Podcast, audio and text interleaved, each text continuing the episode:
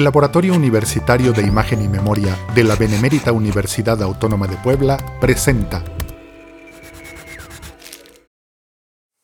El productor estadounidense Ryan Murphy ha creado series en donde la diversidad sexual y de género es el tema central.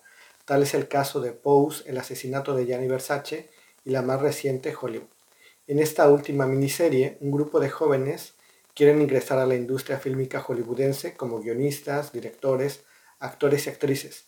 Lo peculiar es que este grupo está conformado por personas de raza negra, homosexuales y mujeres, grupos que siempre han sido oprimidos por la sociedad y particularmente por la industria fílmica norteamericana.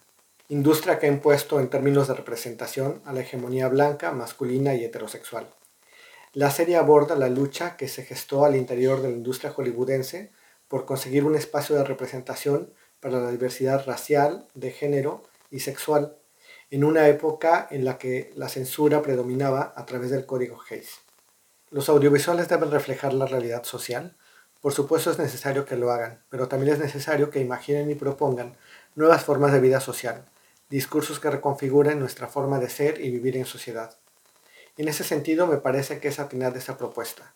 No es apegada del todo a la represión que los negros, las mujeres y los homosexuales del medio cinematográfico vivieron en la década de los 40, como fue el caso de Rock Hudson, quien por cierto aparece representado en la serie y que permaneció en el armario a lo largo de su carrera, sin embargo esta serie nos hace pensar que la realidad puede vivirse de otra manera, con libertad y respeto.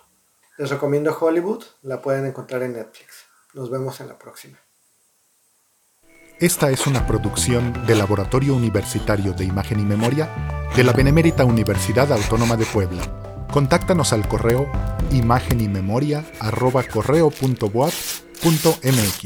y encuéntranos en la página www.imagenymemoria.boap.mx.